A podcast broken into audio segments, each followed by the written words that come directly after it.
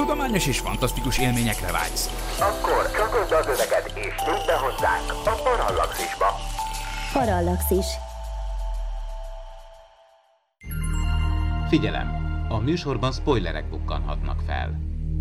12 éven aluliak számára nem ajánlott.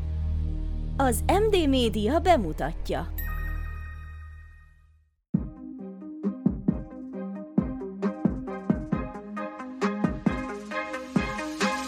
Tudományos és fantasztikus élmények Klaudiával, aki földrajztanár, Miklóssal, aki fizikus, és Ádámmal, aki nem. Ez itt a Parallaxis, az MD Média tudományos és fantasztikus podcastje. Szeretettel köszöntök mindenkit, ez itt a Parallaxis 52. adása, a mikrofonnál Horváth Ádám Tamás. Előző adásunk egy technikai hiba miatt nem került bemutatásra, amiért elnézést kérünk, de ezt most pótoljuk, a téma pedig a nemzetközi klímatudósok által még augusztusban kiadott jelentés bolygón klímájának katasztrofális változásáról. A téma tudományos vizsgálatában beszélgető társam lesz Ivanics Rigel Klaudia, földrajztanár, a Bakonyi Csillagászati Egyesület alapító tagja. Szia Klaudia! Sziasztok! És Vince Miklós fizikus és klímakutató, az MTA ELTE elméleti fizikai kutatócsoportjának tudományos főmunkatársa. Szia Miki! Sziasztok, sziasztok! És én ezt látod, már tudom fejből, nem is kell olvasnom. No de Őrület. az éghajlatváltozási kormányközi testület, melyet mi most az adásban az angol rövidítése alapján IPCC-nek nevezünk, magabiztosan állítja, hogy nincs kétség. Az ember hatása miatt melegedett az atmoszféra, az óceánok és a szárazföld, és ha nem teszünk valamit, akkor nagyon meg fogjuk szívni. Bárhogyan is, ez az egész szerintem olyan, mint a katasztrófa filmekben, amikor vannak a kutatók, a tudósok, akik évtizedek óta mondják, hogy ha így folytatjuk, akkor baj lesz, és vannak a politikusok, akik rendszerint nem szeretnének meghozni olyan népszerűtlen döntéseket, amik a hétköznapokban bármi kényelmetlenséget jelentenek az állampolgároknak. Ezért általában már akkor történik érdemi lépés a kérdésben, amikor már túl késő. A holnap után a 2012 vagy a Mag című hollywoodi filmek minőségéről és tudományos megalapozottságáról persze lehet vitázni, utóbbi kettőről mi is fogunk az évadban, de ezek jól példázzák megalapozott félelmünket a klímaváltozás okozta negatív hatásokról, melyek szélsőséges esetben akár fajunk kihalásával is fenyegetnek. A 42 oldalas tanulmány szerint, amelyet a Telex cikkéből szemlézünk, az ember által a Földnek és rendszereinek okozott az évszázados, évezredes időtávban visszafordíthatatlan változásai következtében az óceánok melegednek és egyre savasabbak lesznek, míg a hegyi és sarki lecserek még évszázadokig olvadnak majd. Az IPCC 42 oldalas dokumentumát Antonio Gutierrez ENSZ főtitkár úgy nevezte, hogy vörös kód az emberiségnek. A Parallaxis mai adásában megvizsgáljuk a jelentésből elénk táruló sötét jövőt, de kezdjük talán azzal, hogy nektek melyik a kedvenc katasztrófa filmetek a témában, és miért? Claudia? Hát igazából a kedvenc katasztrófa filmem az nem annyira ebbe a témába vág, mert az nekem, tudom, ez most nagyon rossz lesz, de, de igazából nekem az Armageddon.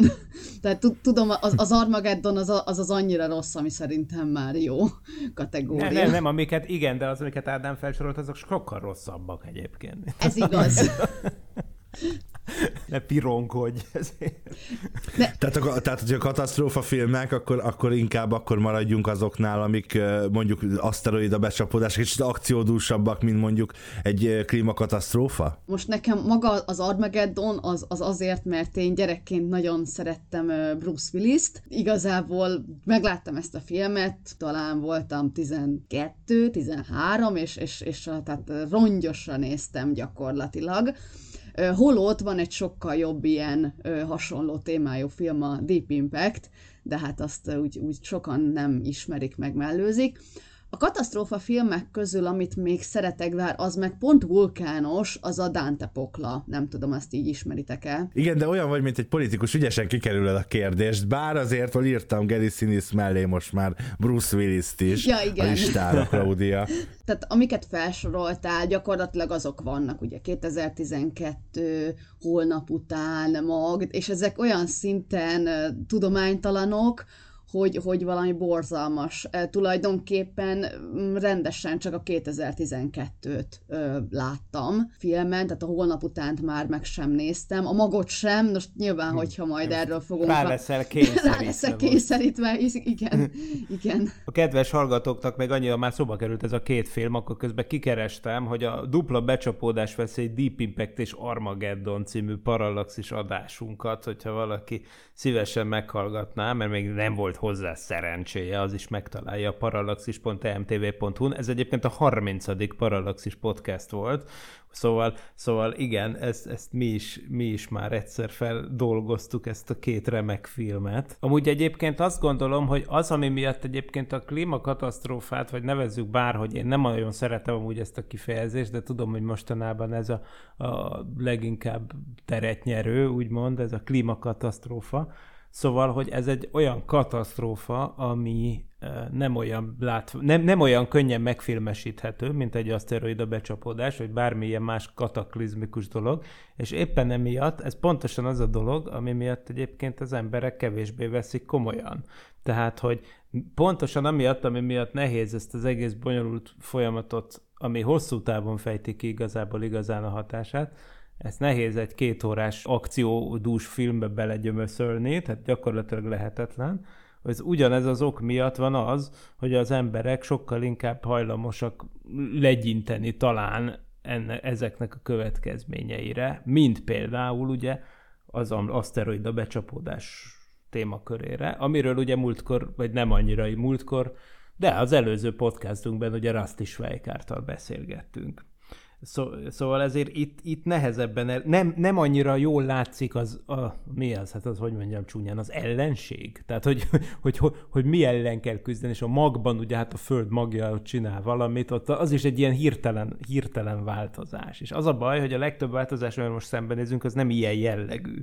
Neked egyébként a témában van kedvenc filmed, Miklós? Hát figyelj, én úgy vagyok vele, mint ahogy te, vagy ahogy Claudia is mondta, hogy, hogy van az a film, ami annyira rossz, hogy már jó. Tehát, hogy ugye én ebben a műfajban tehát én az az ember vagyok, aki tudjátok, hogy, hogy én szeretem az ilyen Z kategóriás dolgokat, és ilyen szemmel egyébként én nekem a hol, holnap után az, amin így visítva tudok röhögni, de azt hiszem, hogy csak azért, mert én a magot még nem láttam. De amit én hallottam a magról, az olyan, hogy, hogy hát szerintem majd térjünk erre vissza, ha majd annak lesz a kibeszélője, mert simán lehet, hogy az át fogja venni a vezetést. Tehát igen, azt jól mondja a Claudia, hogy ezek tudománytalan marhaságok, persze, de pontosan azért valahol szenzációs szomorúan szenzációs, amennyiben valaki komolyan veszi, de, de hát azt nem tudom megítélni, de hát arra vagyunk itt a Parallaxisban, hogy majd elmeséljük, hogy hogy van ez a valóságban. Körülbelül 10 évvel ezelőtt készítenénk ezt az epizódot, vagy mondjuk 15 évvel ezelőtt, akkor olyanokról beszélgetnénk, hogy biztos majd magához tér az emberiség, amikor mondjuk nem, olyan telek következnek, amikor nincsen hóesés, vagy itt Magyarországon, Budapesten, vagy, vagy olyan nyarak, amikor hőségriadók követik egymást, és 40 fok van tényleg árnyékban itt a mérsékeltövön, akkor úgy gondolnánk, hogy, hogy majd, majd fölébred az emberiség, mikor ilyen egyértelmű jelei lesznek a klímakatasztrófának, vagy a klímaváltozás extrém hatásainak, viszont most már azért viszonylag itt tartunk. 90-es években azért volt ennek egy ilyen kis hulláma, akkor én például kölyökként úgy gondoltam, hogy a, a környezetvédelem beleértve akár a klímavédelmet is. Az egy trendi és népszerű és fontos dolog lesz a következő évtizedekben, és holott azt látjuk, vagy én legalábbis azt látom, hogy az elmúlt 20-30 évben kikerült a figyelem középpontjából, és mostanában kezd újra és újra előjönni, elsősorban a szélsőséges időjárási jelenségek miatt világszerte. Minek kéne történnie szerintetek ahhoz, hogy az emberiség magához térjen, hogy hát cselekedni kell? Ne, nem vagyok biztos benne, hogyha valami látványos dolog történne, tehát ahogy ugye mondtátok is, hogy, hogy azért megfilmesíthetetlen ez, mert, mert nem olyan látványos ellenséggel állunk szemben, mint egy aszteroida becsapódás, tehát nem tudom, hogy mi lehetne az a látványos dolog, ami történhetne arra, hogy, hogy az emberiség úgy, úgy konzekvensen fölébredjen. Tehát mert, mert ugye ez egy lassú folyamat. Igen, de most tíz év távlatából is nagyon jól észleljük a változást. Hát igen, de ugye, ahogy te is mondtad az elején, ellentétek állnak egymással szemben. Tehát, tehát vannak, a, vannak a környezetvédők, meg a környezettudatos emberek, akik fölhívják arra a figyelmet, hogy hogy olyan klímaváltozás van, ami az emberiségnek a végét jelentheti, meg vannak a klíma változás tagadók, és vannak a politikusok, nyilván nem mindegyik, de vannak politikusok, akik azt mondják, hogy hát jól van, legyen, de, de, de nem hozunk semmilyen változást, nehogy ugye az bármi kényelmetlenséget okozzon. És az a baj, hogy amíg ez a három réteg nem, nem, nem jut egy véleményre, már pedig arra, hogy klímaváltozás van, és tenni kell ellene, addig szerintem itt megoldás nem igazán lesz. Hát igen, most említetted azt, hogy mi történt 10-11 néhány éve, és, és ahhoz képest mi a predikció most, és ugye az IPCC jelentés kapcsán, vagyis apropóján készítjük ezt az adást, és emiatt aztán érdemes összenézni, hogy, hogy ugye a mostani, ami ugye még nem teljes egészében jött ki, egyébként, ez a hatodik ilyen értékelőjelentés, assessment reportja az IPCC-nek, aminek egy részét publikálták most, egy részét csak jövőre fogják publikálni, de ugye ezt úgy nagy, néhány évente kiadnak egy ilyet. Most ha ezt a hatodikat összenézzük mondjuk a negyedikkel, ami mondjuk 2007-ben lett kiadva, akkor bizony azt látjuk, hogy lényegében ugyanazt mondják. Tehát, hogy, és egyébként minden trend, amit megfigyeltek akkor, amit ezekben az összegző jelentésekben leírtak. Ugye ezt úgy kell elképzelni ezt, hogy a több ezer klímakutató csinálja a dolgát, és rengeteg tudományos cikket jelennek, jelentetnek meg, tehát tízezresével, tényleg folyamatosan jönnek a cikkek, és akkor van ez a kormányközi testület, aminek egyébként több alcsoportja is van. Ez tulajdonképpen ők, a, a, nekik az a dolguk, hogy a tanulmányokat átnézzék, és, megné- és, és tulajdonképpen arról írjanak egy jelentést, hogy a jelenlegi helyzetről mi úgymond a tudományos konszenzus. Mert nyilván a tudomány az úgy működik, hogy vannak benne viták, de hogy mekkora viták vannak, és mi az, amiben egyetértés van. Ugye kb. ez az, amit így néhány évente kiértékelnek ezekben a riportokban, és egyébként nyilván tanácsokat is megfogalmaznak az emlegetett politikusoknak. Na most, hogyha megnézzük, hogy mi volt mondjuk 2005-ben, akkor láttuk, hogy akkoriban mit tudom én az volt, hogy átlagosan 3,1 mm-rel nőtt például az éves átlagos globális tengerszint. Na majd ezt mindjárt, egyébként ugye ez szenzációs 3,1 mm, tehát az icipici, ugye mindannyian látunk már tengeri hullámokat, tehát most nyilván ez elhanyagolható, tehát mi a francról van szó, meg hogy lehet megmérni, ugye? Jó kérdés. Például ugye műholdas radarrendszerekkel lehet megmérni földkörüli pályáról, és, a, és nyilván a tengerfelszín pillanatnyi kitérésének a, a téridő átlagát számolják ki, tehát hogy átlagosan ennyivel, ami persze röhelyesen hangzik ahhoz képest, hogy ilyen félméteres, egyméteres, sőt több méteres hullámok vannak, tehát mi az a 3 mm. Na jó, 2005-ben az, az volt a helyzet, hogy évente 3,1 mm növekedett, ugyanez a növekedés megmaradt azóta is, sőt, hogyha az azóta eltelt időszakra illesztünk, akkor picit még nagyobb, 3,3 mm per év jön ki.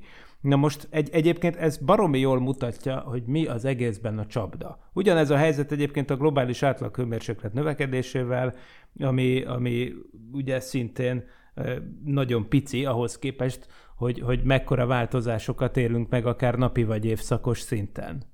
Oké, okay? tehát az, hogy nyáron, vagy télen mit tudom, mínusz 20 fok van, vagy mínusz, talán is mínusz 10, nyáron meg 40, ugye hát ez mi, ez egy 50 fokos ingadozás, most ahhoz képest furának hangozhat, és ezért nehéz elképzelni a dolgot, hogy, hogy, hogy ezek a jelentések azon pattognak, hogy mennyire rossz lesz nekünk, hogyha 2050-re a globális átlaghőmérséklet másfél foknál jobban megelme, meg, megemelkedik. Ugye? Tehát e, e, ugyanúgy, ahogy a tengervíznél is a 3 mm, hát az baromi komolytalan dolognak tűnik, és őszintén szólva a hétköznapi szemlélettel élve a másfél fok is baromi komolytalannak tűnik, és éppen ezért ugye ez egy nagy probléma, hogy, hogy nem lehet ilyen számokból nem fogja tudni az emberiség emlegetett érdekcsoportjai például nem fogják tudni, se, akárhogy igyekeznek a tudósok, ezekből a számokból így önmagukban nem fogják tudni behúzni a, ettől a vészféket. Szóval ez nem olyasmi, ami fölhívja a figyelmet az embereknek arra, hogy itt mekkora dolog közeleg. Azt hiszem, hogy, hogy az extrém időjárási helyzetek gyakoribbá válása az egy olyan dolog lehet, ami talán tényleg felhívja a figyelmet, de az a baj, hogy abban meg nincsen akkora tudományos egyetértés még, mint amekkora ehhez kéne. Ez egy gond arról máig dúlnak a viták, hogy most hogy van az a dolog, amit te is mondtál, meg a, meg a sajtóban gyakran előfordul, hogy az extrém időjárási viszonyok gyakoribbá válnak a klímaváltozás miatt. Egy csomószor az egyébként a benyomásunk, hogy ez tényleg így van, de azért ez korán sem annyira alaposan megtámogatott tudományos tény, mint az emlegetett uh, vízszintemelkedés, vagy átlaghőmérséklet növekedés, vagy széndiokszid koncentráció növekedés. Ezekben ugye nincs vita, amivel az emberekre pont jobban lehetne hatni, és hogy az, hogy kapcsolódik össze a klímaváltozással, tehát ezek az extrémek, hogy izé ne, neztek több a hurikán, meg mit tudom én, na ebben azért abszolút van még vita, úgyhogy ez egy, ez egy probléma ebben az egész sztoriban sajnos. Na de a hétköznapi ember szemszögéből nézve, azért, ahogy már korábban is mondtam, középiskolások voltunk, akkor mondjuk egy extrém meleg nyári hőhullám az 30 fokos volt, és és már teljesen el voltunk alélva a nagy melegtől, most meg 40 fokok vannak, vagy az, hogy márciusban esett a hó, amikor át kellett ülnünk egy másik autóba, vagy emlékszem egy tizenakárhány évvel ezelőtt egy karácsonyi időszakra, talán 20, december 25-ére, amikor dörgött és villámlott, tehát hogy azért megjelennek azok a, azok a, a figyelmeztető jelek, ugye népszerű téma, vagy újra és újra előjövő közéleti téma az, hogy amikor mondjuk egy városban van egy busz, vagy villamos, vagy metróbeszerzés, akkor bizony rendelkezzen az a jármű klímával, holott azért ez a 90-es, 2000-es években, és nem feltétlenül technológiailag, azért ez nem volt annyira sarkalatos kérdés, most meg hát utólag kell szerelni metrószerelvényekre klímát, mert elviselhetetlen a meleg. Tehát, hogy, hogy azért vannak olyan dolgok, amik, amik azért nagyon erőteljesen előjönnek a mi hétköznapi életünkbe, és inkább a, ebből a szempontból vizsgálnám ezt a dolgot, mert érthető, hogy ezek tudományosan kevésbé alátámasztott dolgok, vagy nehezebben alátámasztható dolgok, vagy nehezebben körvonalazható dolgok, de az átlagembert egyébként sem az érdekli, hogy a tudomány az azt mondja, hogy másfél ö, ö, centit emelkedik a, a tengerszint, vagy másfél fokot a hőmérséklet, hanem úgyis azt abból szűr le konzekvenciát, és abból ért, és értünk, amikor az van, hogy már nincs hó télen. Tehát, hogy egy havas szentestéről már csak álmodni merünk itt Budapesten. A vidéken is azért hozzáteszem, és úgy mondom, hogy ugye én, én bakonyi vagyok, tehát azért itt, itt keménytelek szoktak lenni gyerekkoromban, és, és tényleg érzem azt, hogy, hogy hát most már évek óta hát fekete karácsony van tulajdonképpen, de lassan az egész tél is fekete lesz, tehát van mondjuk egy, egy hét, mondjuk januárban, meg mondjuk februárban, amikor, amikor esik a hó, és akkor még itt pont velünk szembe jönnek a gyerekek szánkózni, és, és annyi, ahhoz képest meg mondjuk, ami gyerekkoromban volt, hogy három méteres hóembert építettünk, plusz hóvárat, mert annyi hó volt a kertben. Szóval igen, tehát észre lehet venni, de, de én azt gondolom, hogy ha a laikusokról beszélünk, hogy szerintem a laikusok hát nincsenek megfelelően tájékoztatva.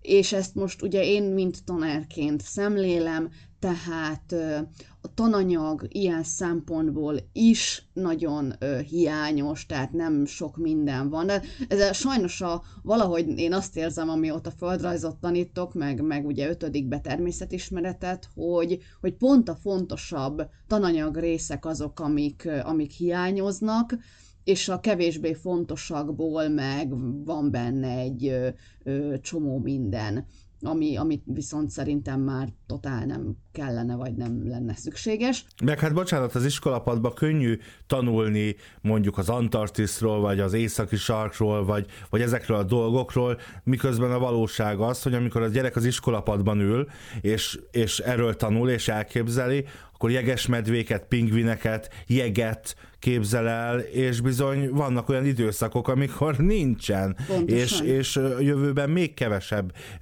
jég lesz, és, és egyfolytában szakadnak le hatalmas amerikai államnyi méretű jég a sarkvidékről, és olvad, szóval, hogy nem lehet az is probléma, tananyag, és egyébként a közbeszéd sem tudja ezt nem csak úgy a középpontba rakni, hanem jól példázni azt, hogy, azt, hogy nézd, ez történik, mert mondjuk nem tudom, nincsen egy 24 órás live az sarkvidékről, vagy, vagy az ember nem is tudja hogyan elképzelni ezt pontosan. De ebbe teljesen igazad van, tehát szerintem is abszolút nem tudják az emberek elképzelni azt, hogy, hogy ez, ez hogyan zajlik. Tehát ugye egyrészt megint visszacsatolok oda, hogy ez egy lassú folyamat, nem vesszük észre, holott például pont most olvastam, hogy a, ezek, a, ezek a vénasszonyok nyara, ami most ugye Magyarországon is van, és sokkal korábban is jött, mert azért jóval inkább október eleje szokott lenni, nem pedig itt szeptember elején most ugye volt, és, és ugye szárasság, tehát ezt biztos, tehát látjátok, hogy nem, nem nagyon van csapadék, és hogy ez is a, a klímaváltozásnak a, a hozadéka, hogy mondjuk a Kárpát-medencében, hogyha ha drasztikusabban megváltozik a, a klíma, akkor itt, itt gyakorlatilag hát egyre kevesebb csapadék lesz, köszönhetően annak is, hogy gyakorlatilag egy hegykoszorún belül élünk. Miklós szakértőként és klímakutatóként mit gondolsz arról, amikor ennek, ezzel a témával kapcsolatban újra és újra előjön az, és a klímaszkeptikusoknak a legfőbb érve az sokszor, hogy de hát a Föld már sokszor keresztül ment különböző változásokon, klímaváltozásokon, ez is csak egy megszokott klímaváltozás, majd aztán minden rendben lesz. Na igen, most ez a minden rendben lesz az érdekes kérdés, mert természetesen akárki mondja is ezt, igaza van abban, hogy a, az éghajlat folyamatosan változik, változott minden időskálán, ez ennél a most jelenleginél sokkal brutálisabb klímaváltozásokról is tudunk a földtörténetben, amikor olyan időszakokban, amikor például egyáltalán nem éltek még emberek, tehát, tehát ugye két dolog van, és egyébként szerintem ez egy dilemma mert ha bár szerintem is, meg hát abban eléggé nyilvánvaló tudományos egyetértés van, hogy az antropogén hatás, úgymond, tehát az emberi ipari hatás, hogy itt telepumpáljuk, ez elsősorban az, hogy telepumpáljuk az ipari forradalom óta széndioksziddal a légkört, és az emiatt előálló többlet üvegház hatás, az egyértelműen jelentkezik. Tehát nyilván az emberiség egy befolyásoló tényezője ennek a sztorinak, mégpedig egy nagyon jelentős, Viszont az is igaz, hogy emberiség nélkül is valóban vannak folyamatosan klímaváltozások, gondoljunk csak a jégkorszakoknak a nagyjából szabályosan százezer évente ismétlődő mintázatára, ami az elmúlt néhány millió évben megfigyelhető, de hát a mostaninál sokkal magasabb széndiokszid koncentrációkat is ismerünk a Föld történetből, Például a Kréta korszakban, amikor a dinoszauruszok éltek és virultak, és amikor gyakorlatilag a Földön sehol nem volt olyan hely, ahol lett volna állandó jégtakaró, tehát akkor a, bár az Antarktisz már ott volt, ahol most, ugye tudjuk, hogy a kontinensek is mozognak, de az Antarktisz már a, a Kréta korszakban is nagyjából ott volt a déli sarki pozíciójában, de hát fák voltak rajta, és sétálgattak a dinoszauruszok, tehát a, a légköri széndiokszid szintnek szintje az sokszorosa volt a mostaninak, és akkor ez mind-mind-mind természetes folyamatok eredménye. Most ez az érdekes kérdés egyébként, hogy azt, mondja, azt mondtad, hogy aztán majd minden helyreáll, és minden köszöni szépen jó lesz. Persze, hát a, fö, a Földet, mint olyat, nyilván nem fenyegeti veszély, amit ugye nyilván látunk a földtörténetből, a brutális klímaváltozások során fajokat, ökoszisztémákat fenyeget veszély. Tehát egy egész ökoszisztéma össze tud omlani, nem kell izgulnunk, tehát átadja a helyét majd valami másnak, csak hát ugye az fájdalmas lesz, és akkor ez a kérdés, hogy például mi a tennivalónk. Például, most ez egy érdekes kérdés, ha, ha kiderülne, ami nem fog kiderülni, csak filozófiailag, tehát etikailag kérdezem, hogyha kiderülne, hogy teljes mértékben természetes a mostani klímaváltozás, az emberiségnek semmi köze nincs hozzá, most ettől függetlenül a melegedés tény, és, a, és a, az, hogy ennek milyen következményei lesznek, az is nagyjából számítható. Hogyha ez egy természetes folyamat lenne, akkor, akkor vajon nem kéne ellene tennünk valamit? Ez egy érdekes kérdés. Azt is lehet mondani, mint amit ugye a, a természetfilmesek mondanak, hogy ne avatkozzunk be. De hát ez a mi életünk.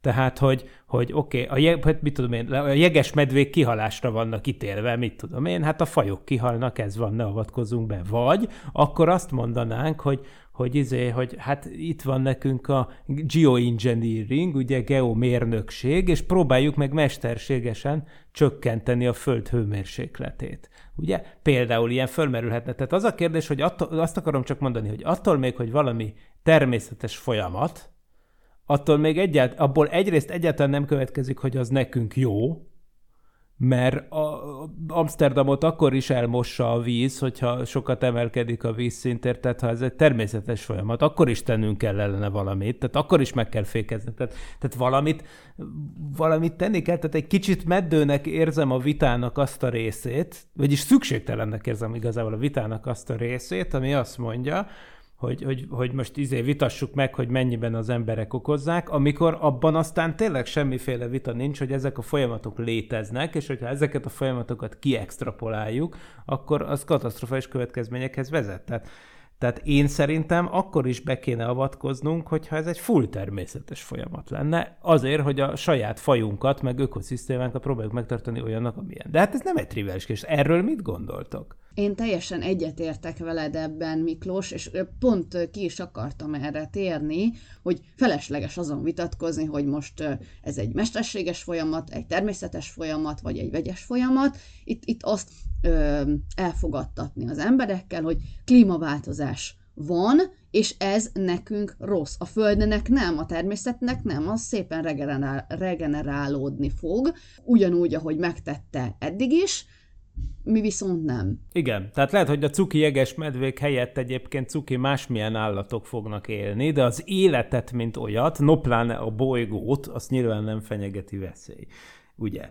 Persze ez egyébként akkor is felmerül kérdésként, amikor, amikor bizonyos fajoknak, a, a veszélyeztetett fajoknak a, a túlélésért küzdünk, amikor ugye szintén mondhatnánk, hogy miért akarjuk megmenteni ezt vagy azt a fajt, amikor a legtermészetesebb dolog az elmúlt néhány milliárd évben, hogy fajok tűnnek el és fajok jelennek meg. Erre mondják, hogy most egy új, egy, egy különösen erős kihalási hullám van. Természetesen egy mérési torzítás is van, mert soha nem ismertünk annyi fajt, mint manapság. Tehát a régi, a paleontológusok csak a jéghegy csúcsát látják abból a néhány leletből, amit ki tudnak kaparni például 10, 20, 30, 40, 50, 60 millió évvel ezelőttről. Tehát igazából gőzünk sincs arról, csak, csak becsléseink lehetnek, hogy mennyire volt például változékony a földi élet, hány faj létezett a krétakorszakban. Például, mit tudom én, hogy nyilvánvaló, hogy ez, ez csak tippelni tudjuk, amikor a most élő fajok közül is kb. heti szinten fedeznek fel újakat. Tehát, tehát ugye nyilván, és egyébként, egyébként a, ez a mérési torzítás, meg az extrém klímák hatása, most egy kicsit magunk ellen beszélek persze, az, az ugyanúgy benne van ebben, hogy nyilván arról az időszakról vannak nekünk tisztességes globális adataink, ami gyakorlatilag az űrkorszak. Tehát az 1900, mondjuk 60-as évektől kezdve van az a csodálatos állapot, hogy, hogy léteznek műholdak odafönt, amik gyakorlatilag egy globális lefedettséget tudnak biztosítani például arról, hogy milyen a felhőborítottság, vagy hogy milyen a csapadék mennyiség. Ugye azelőtt különösen a Földünknek a kétharmadát beborító óceánok fölött nagyon-nagyon sporadikus adatok voltak, és ahogy minél inkább megyünk vissza az időben, annál inkább a mérési adatsorok a 18. században, vagy még annál is régebben, az már csak egy-két hely van a világon, ahol konkrétan emberek hőmérőkkel valami miatt feljegyeztek adatokat. Például ebből az egyik egyébként a Clementinum csillagvizsgáló Prágában, ahol valami miatt egyébként a 18. századtól kezdve naponta fölírták a hőmérsékleteket, meg, meg egyébként uh, Angliában is, persze hol máshol persze, hát a briteknél is van még néhány ilyen hely, de, de, de hát semmi adat, és akkor onnantól ugye minden rekonstrukción alapszik, ami, ami persze, hát me, meg ilyen paleoklíma adatokon, jégfuratokon, stb. stb. Ugye nagyon nehéz látni a dolgokat, például pont ez, hogy most több, többe a hurikán, többe a hurikán, mint 200 éve. Hát franc se tudja. Hát nincs róla adat. Komolyan. Tehát az, hogy a csendes óceánon eleve alig lakik valaki, műholdak nem voltak, tehát most ilyen izé, né, ap, apró szigeten lakó törzsek sporadikus beszámolóiból kéne kitalálni, hogy mondjuk ha mennyi tájfun volt ott. Hát ezt nem, nem tudjuk kitalálni, ugye nehéz, nehéz dolgunk van emiatt. Viszont egyébként az, hogy most természetes vagy mesterséges, ezt, ezt egyébként erre csak azt tudom mondani, hogy a, volt egyszer egy, egy földtörténeti korszak, amit úgy hívtak, hogy pliocén, és abban volt egy úgynevezett pliocén optimum, ahol egyébként a mostaninál sokkal magasabb hőmérsékleten stabilizálódott a Földnek az éghajlata, de az volt az érdekes, hogy mintegy, mintegy két millió éven keresztül tök stabil volt az éghajlat. Tehát ez azt jelenti, hogy nem voltak jégkorszakok. Például nagyon-nagyon stabil éghajlat volt, aztán mozogtak a kontinensek, átrendeződtek az áramlások, stb. stb. És akkor nagyjából olyan három millió évvel ez, ezelőtt kezdődött, és igazából olyan másfél millió évvel ezelőtt teljesedett ki az a, az a helyzet, ami a, ami a jégkorszakok és glaciáris és interglaciáris, tehát jégkorszak és nem tudom, nem jégkorszak között ö, időszakok változék, változását hozta maga után, tehát valami miatt egy érzékenyebb állapotba váltott át a klíma olyan másfél-két millió évvel ezelőtt onnantól kezdve sokkal nagyobbak a kilengések, tehát ha az ember megnézi például a, a hőmérsékletre vonatkozó rekonstruált adatokat, amit az orosz Vostok antarktiszi bázis közelébe kiszedtek az emberek, ugye jégfuratokból, és akkor a ott most nem tisztázandó módszerekkel ki lehet találni, hogy hogyan alakult a, a hőmérséklet ingadozás az elmúlt néhány millió évben, és akkor azt lehet látni, hogy gyakorlatilag szinte semmi ingadozás nem volt ebbe a pliocén korszakba, és akkor egyszer csak olyan két, két millió, hát mondjuk három millió évvel ezelőtt bekapcsol, valami másik állapotba átkerült a rendszer, és akkor elkezdett egyre nagyobb ingadozásokat produkálni, és akkor ez mostanra, mostani állapotra oda jutott, hogy tényleg nagyjából százez, százezer évente követik egymást a jégkorszakok. De azelőtt nem volt ilyen. Tehát, hogyha a pliocénba élek a gyanúperrel, hogyha a pliocén stabil állapot idején pumpáltunk volna tele ugyanennyi széndiokszidot az atmoszférába, akkor meg se nyekkent volna.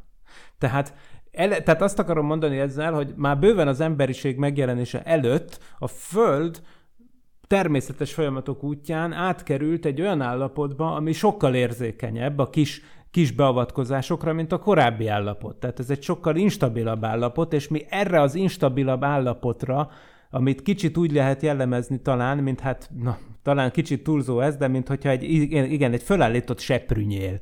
Tehát ugye korábban a pliocénban egy lefektetett seprűnyél volt a klíma állapota, most egy fölállított seprűnyél volt a klíma állapota, és az, az igaz, hogy amit mi csinálunk, az ahhoz képest nem valami nagy cucc, de az a pici meg pöccintés, amit az emberiség hozzátesz ehhez a dologhoz, az most tök más állapotban rendítheti át. Három millió évvel ezelőtt meg se kottyant volna neki, tehát ilyen értelemben szerencsétlen he- időpontban alakult ki az emberiség, ha úgy tetszik, de, de ez van, tehát természetes és antropogén folyamat együtt. Ha nem lenne ilyen érzékeny állapotban a klíma, akkor az antropogén hatás nem lenne ilyen jelentős. Tehát ez van legyen tudatos az ember érintettsége, és legyen tudatos az, ezt a változásnak a, a nagyon gyors lefolyását, az bizony nagyban köszönhetjük a mi tevékenységünknek is, és bizony ennek ára van, és bizony ezt nekünk meg kell fizetnünk. De ugye az a kérdés, hogy hogy. A környezetvédelem az, mint mondjuk műanyag szívószál sincs már, meg ételhordó, hanem, hanem ilyen speciális lebomló anyagok vannak. Az emberek számára sokkal jobban megfogható, és a kedvencem az, amikor felsz felszólalnak olyan emberek mondjuk a klímaváltozás miatt, mondjuk hírességek, meg, meg, meg akár sportolók, akár színészek, vagy akár bárki, aki, aki mondjuk nem tudom, naponta vagy hetente több száz vagy több ezer kilométert repül repülővel, kinek mondjuk nem tudom, egy Hammerje van egy Prius helyett, szóval, hogy, hogy valójában ezek nagyon álszent dolgok.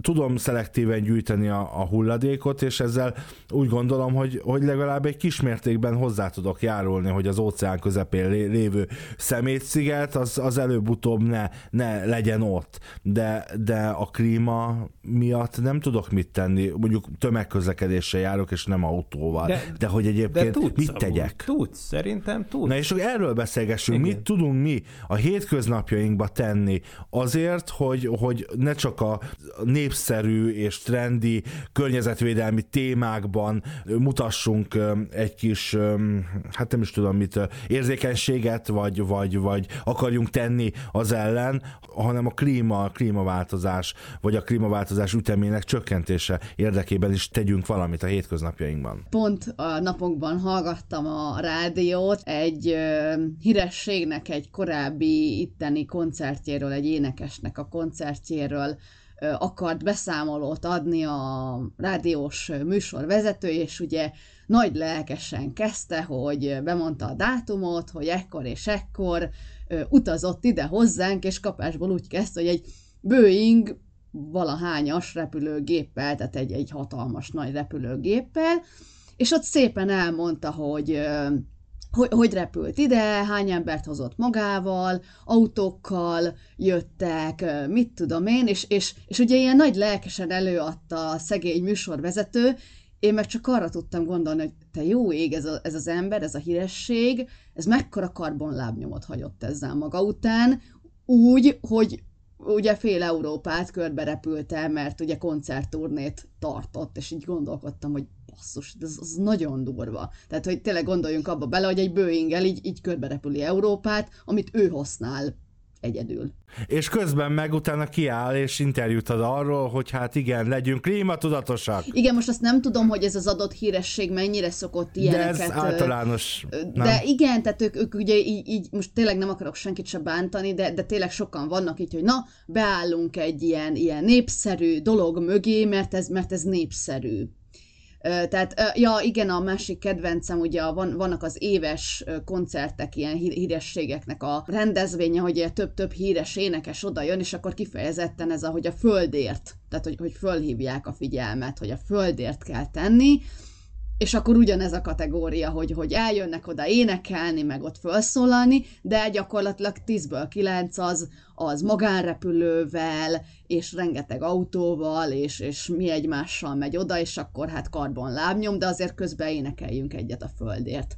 Igen. Igen, ez, ez, ez jellemző nagyon, ez jó, jó példa erre az egészre, amikor az van, hogy ilyen tényleg ilyen bűntudat tapaszok ezek, vagy valamiféle ilyen, de még tüneti kezelést se nyújtanak, csak az elkényelmesedett észak-nyugati emberek, most értem itt az Észak-Amerika és Európának a lakosságait, akik, a lakosságát, a, a, akik hát valamelyest ugye tudatára ébredtek annak, hogy itt hát mintha égne a ház tető, és akkor kéne tenni valamit, és akkor bizony hú, most tettem valamit, mert adakoztam a nem tudom milyen alapítványnak azért, hogy mentsük meg a jegesmedvéket, vagy mit tudom én mi, és akkor másnap megvásárolnak egy bazi nagy plazmatévét.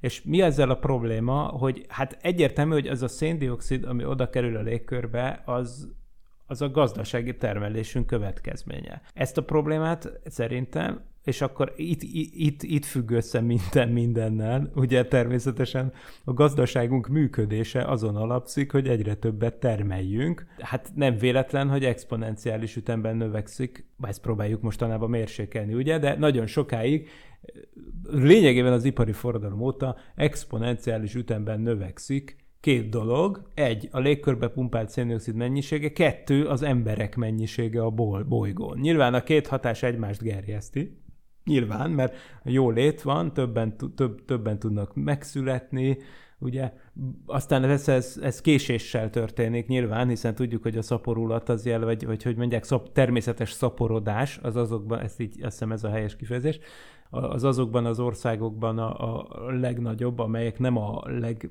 hogy hívják, abak legtehetősebbek, enyhén szólva, hanem inkább a tehát legleszakadottabbak, de az egész az vég, vég, végül is abban gyökerezik, hogy, hogy a gazdasági termelésnek folyamatosan növekvő pályán kell lennie, mert ez, egy, mert ez a gazdaság, ez, ez egy ilyen, hogy mondjam, csak egy ilyen dinamikus egyensúly, tehát olyan, mint a biciklizés, tehát hogyha nem megy, akkor, akkor, akkor felborul. Tehát, hogy... Jó, de hölgyem, uram, hát akkor, bocsánat, én még mindig nem tudom, hogy akkor most az a dolgom nekem, mint állampolgárnak és a földön lévő élőlénynek, aki tehet, akár tehet a klíma katasztrófa ellen, hogy nem veszek új tévét. Igen, pontosan. Tehát ne vegyünk, ne vegyünk fölösleges cuccokat. Tehát én szerintem az egy nagyon-nagyon rossz dolog, amit itt csinálunk nyugaton. Ugye mi, mik a legfőbb széndiokszid kibocsátó iparágak? Hát egyrészt ugye autóipar, természetesen elektronikai ipar, na, na ruházati ipar meglepően előkelő helyen, azt hiszem a második legnagyobb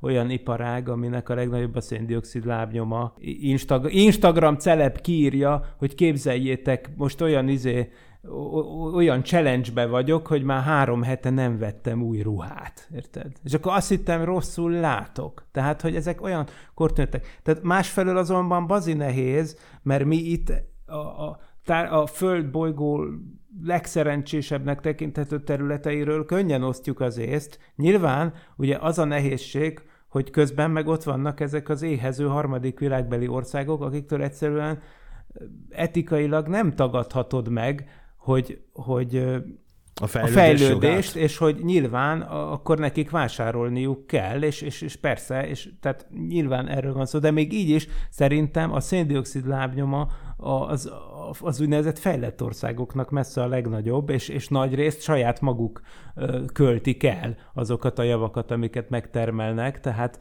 tehát itt egyszerűen arról van szó, hogy például miért kell minden két évente új okos telefont venni. Tehát, vagy mit tudom én, tehát hogy, hogy ezek, ez egy alapvető szemléletbeli dolog, amit persze nehéz megfogni, és hogyha ezt mondod, hogy oké, okay, szeretjük a jeges medvéket, izé, szívesen adakozok a Greenpeace-nek, vagy én nem tudom milyen, akár sötétzöld szervezetnek, mit tudom én, havonta tízezer forintot, és akkor hú, de sokat tettem a bolygó érdekében, de hogyha ugyanennek az embernek azt mondod, hogy hát figyelj, tulajdonképpen az életmódunkat kéne átállítani arra, hogy, hogy, hogy ne termeljünk ennyi szart, tök fölöslegesen, amitől tele lesz a levegő széndioksziddal, meg tele lesz szeméttel az óceán, akkor már azért nem lesznek annyira lelkesek, és akkor ez vissza, vissza kezdeti problémához, hogy persze a politikusok meg ezeket az embereket szolgálják ki, meg a gazdaság ezeket az embereket szolgálja ki.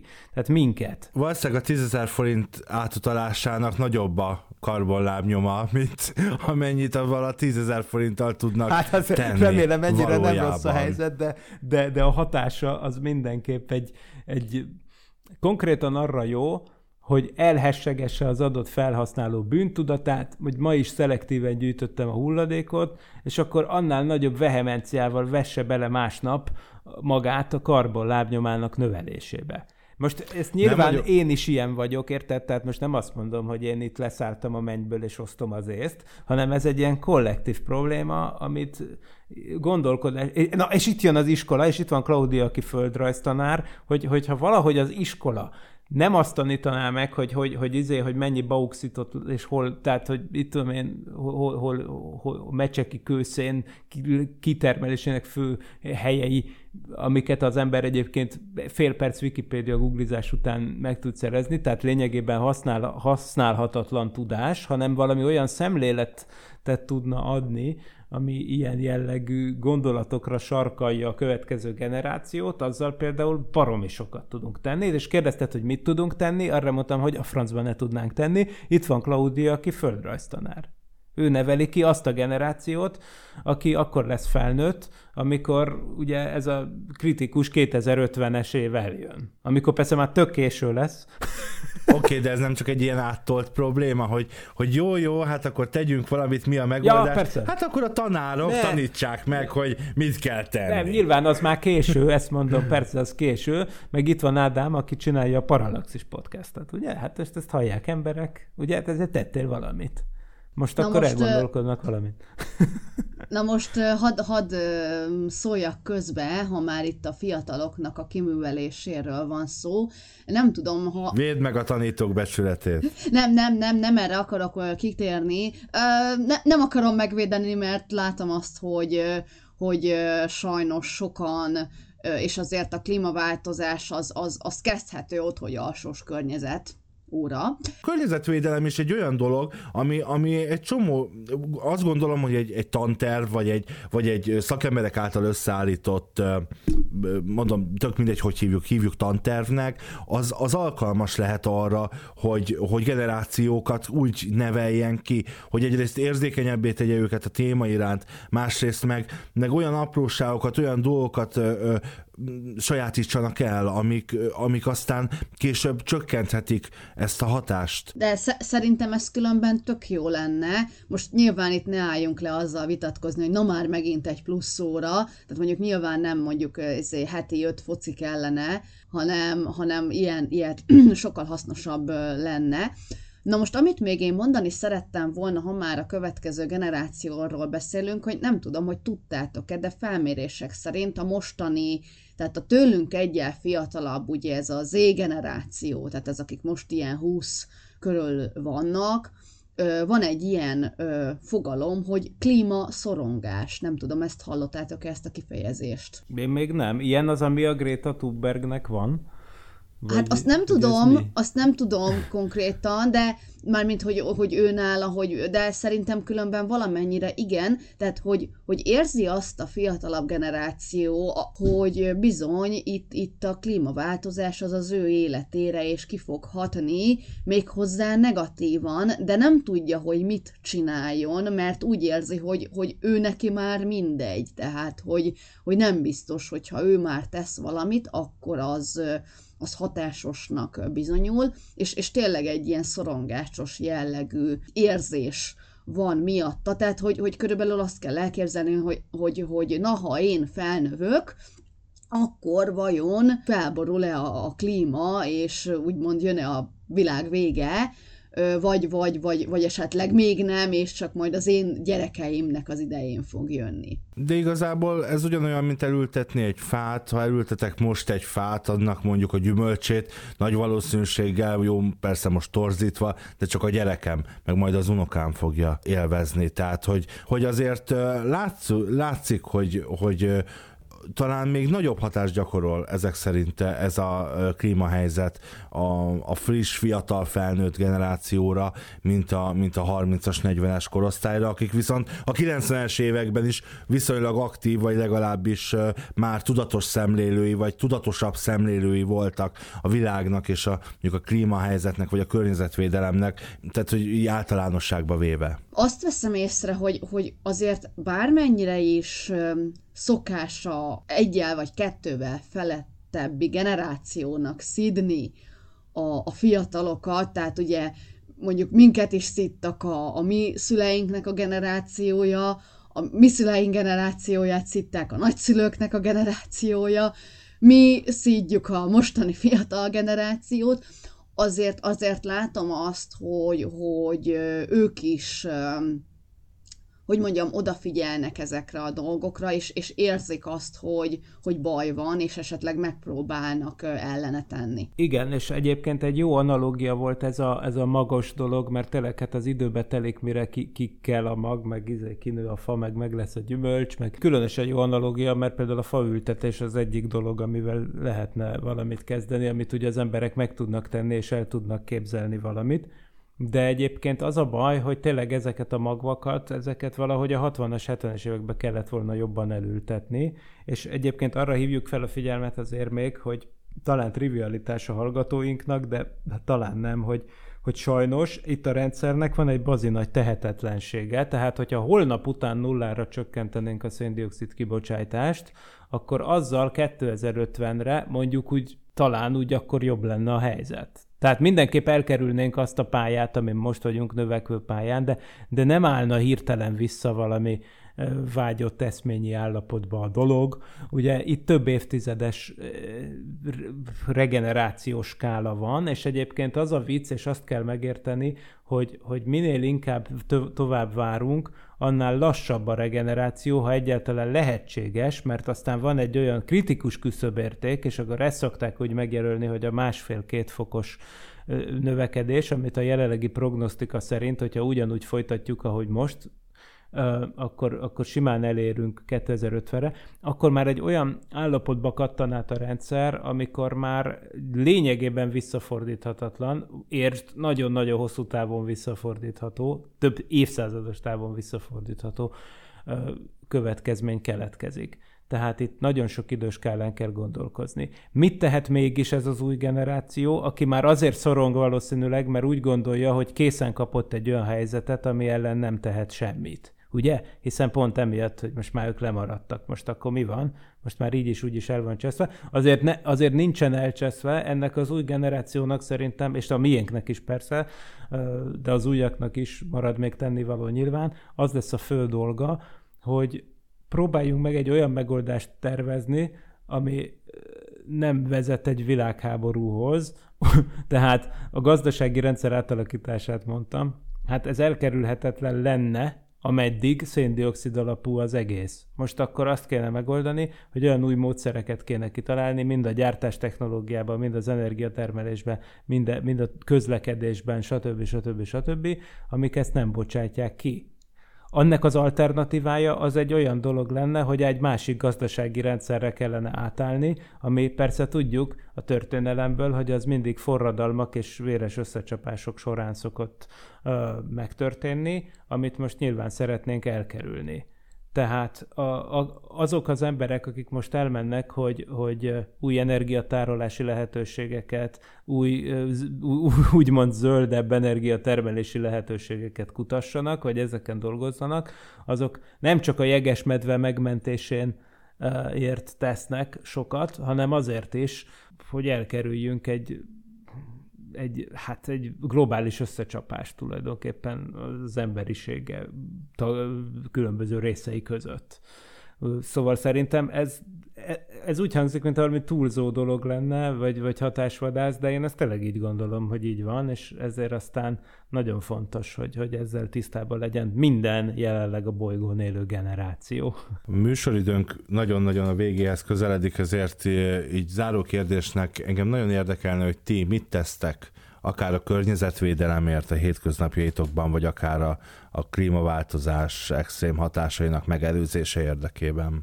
Hú, erre gyorsan egy, egy sztorit hadd meséljek el. A héten autómentes nap volt, hát, ha jól emlékszem, talán szerdán, és ugye szerettük volna a gyerekeket erre rá vezetni, és hogy aki csak tud, az jöjjön, hát vagy tömegközlekedéssel, de leginkább biciklivel, rollerrel, sajnos aztán esett az eső, úgyhogy nem tudtuk őket versenyeztetni, és bejött minden osztályba, bejött az igazgatónő, és ugye felmérte, hogy hát ki mivel jött ma iskolába, és ugye ott a gyerekek nagy lelkesen jelentkeztek, hú, én most gyalog jöttem, fú, én most busszal jöttem, én rollerrel, én biciklivel, és akkor rám nézett az igazgatónő, és és te, Edia néni, te mivel jöttél? És akkor én ott súnyogtam, hogy hát én kocsival jöttem. Úgyhogy, és a gyerekek néztek rám csúnyán, hogy de hát Dia néni autómentes nap van. Én meg húztam össze magamat, hogy hát én ezt így elfelejtettem, hogy autómentes nap van. Úgyhogy ez így, ez így vicces volt. Különben, amit, amit én csinálok, a, az egyik a, a, hát ugye a szelektív hulladék gyűjtés, azt próbálom. Szerencsére most már ugye falun is vannak erre nagyon jó lehetőségek tehát elmondom, hogy nálunk hogy van. Ö, nincs ilyen külön ö, ilyen kuka, olyan kuka, olyan kuka. Papírt külön gyűjtök, gyűjtjük, és az iskolai papírgyűjtésre szoktuk leadni. Aztán komposzt, tehát ami ilyen, ilyen étel hulladék, és nem a kutya eszi meg, akkor az, az komposzt, úgyhogy ennyi. Ö, ruháknál, ugye erről is itt beszéltünk, ott pedig ö, tehát én ugye ajkai vagyok, és itt nyílt egy, vagy hát indult egy ilyen nagyon jó rászorulóknak egy, egy ilyen kis csoport, rászorulókat segítő csoport, úgyhogy én például a ruháknál, ami, ami olyan, hogy jó minőségű, de már mondjuk nem hordom, azt ö, oda szoktam eladományozni, illetve tényleg ami olyan dolog, hogy el tudom adományozni, nem csinálok belőle pénzt, hanem, hanem inkább eladományozom, és akkor tényleg aki, aki rászorul, annak jó lesz még. Ja, én, csak cinszolgom, persze nyilván szelektív ezeket mi, és aztán mit tudom én, nem autó, ne, gyakorlatilag nem veszünk ilyen kütyű iPad-jüket, meg ilyesmiket, tehát, hogy mit tudom én, 15 éves iPad-del, meg ilyesmi, tehát, hogy jól, jól el vagyunk, és uh, micsoda a roller. De a fő, fő, fő csapás irány az az, hogy hát, hát a munkahelyen próbáljuk megérteni közben, hogy hogy van ez a klímaváltozás, és hogy tényleg hogy van. Tehát én azt hiszem, hogy, hogy mi, mármint ott a kutatócsoportban, akkor segítünk igazából a legtöbbet ezen állampolgári kötelességek mellett, hogyha egyrészt beszélünk róla, hogy mi van, másrészt megpróbáljuk megfejteni, hogy, hogy hogyan függnek össze a dolgok. Ez az én kis hozzájárulásom a témához. Mennyire nevelitek, vagy nevelnétek, vagy mennyire fogjátok nevelni környezettudatosságra a gyerekeiteket?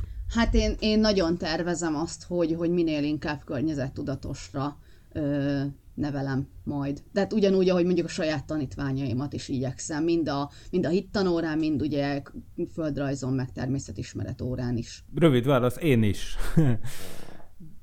Mondjuk nem a környezetismeret órán, de, de tehát, hogy igen, én is igyek, mi is igyekszünk így nevelni a következő generációt.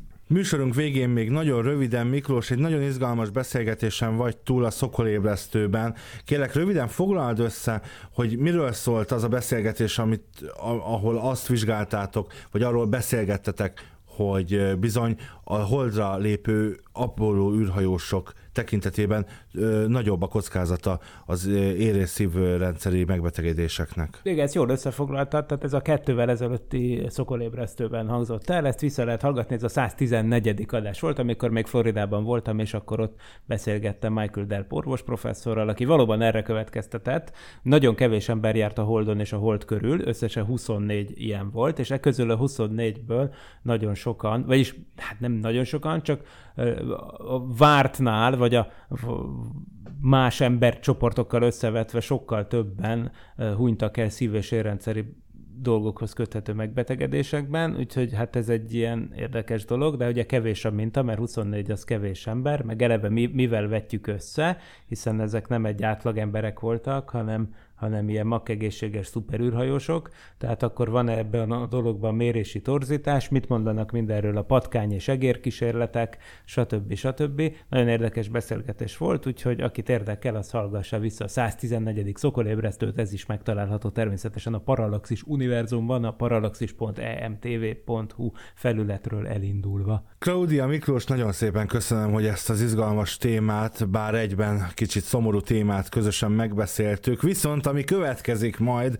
október 14-én, az a Mag című film kibeszélője, amit tényleg már tűkön ülök, hogy végre megtörténjen. Már, már négy éve várom ezt a, ezt a pillanatot, hogy végre kibeszéljem a világ legtudománytalanabb filmjét, aminek minden szava uh, arany, és, és tényleg be kéne keretezni, úgyhogy ezzel jövünk majd október 14-én itt a Parallaxisban. Uh, Claudia Miklós, nagyon szépen köszönöm, hogy beszélgető társaim voltatok, a kedves hallgatóknak pedig, hogy meghallgattatok minket a Miklós által is elmondott parallaxis.mtv.hu központi oldal címünkön. Mindent, mindent megtaláltok, úgyhogy nem is sorolom föl inkább csak elbúcsúzok, kellemes podcast hallgatást kívánok, és ne felejtjétek, ez a formátum annyira tökéletes, hogy kép sem kell hozzá. Sziasztok! Sziasztok! Nem volt elég a tudományból és a fantasztikumból? Olvasd a parallaxis.emtv.hu, lájkold a Facebook oldalunkat, nézd a YouTube csatornánkat, és hallgassd a Szokolébresztőt a Tilos Rádióban. A Tudományos Újságírók Klubja és a Tudományos Ismeretterjesztő Társulat által a Juhari Zsuzsanna díj külön díjával jutalmazott blog podcastjét az MD Media készítette. Kreatív producer Horváth Ádám Tamás. Hamarosan jön a következő rész.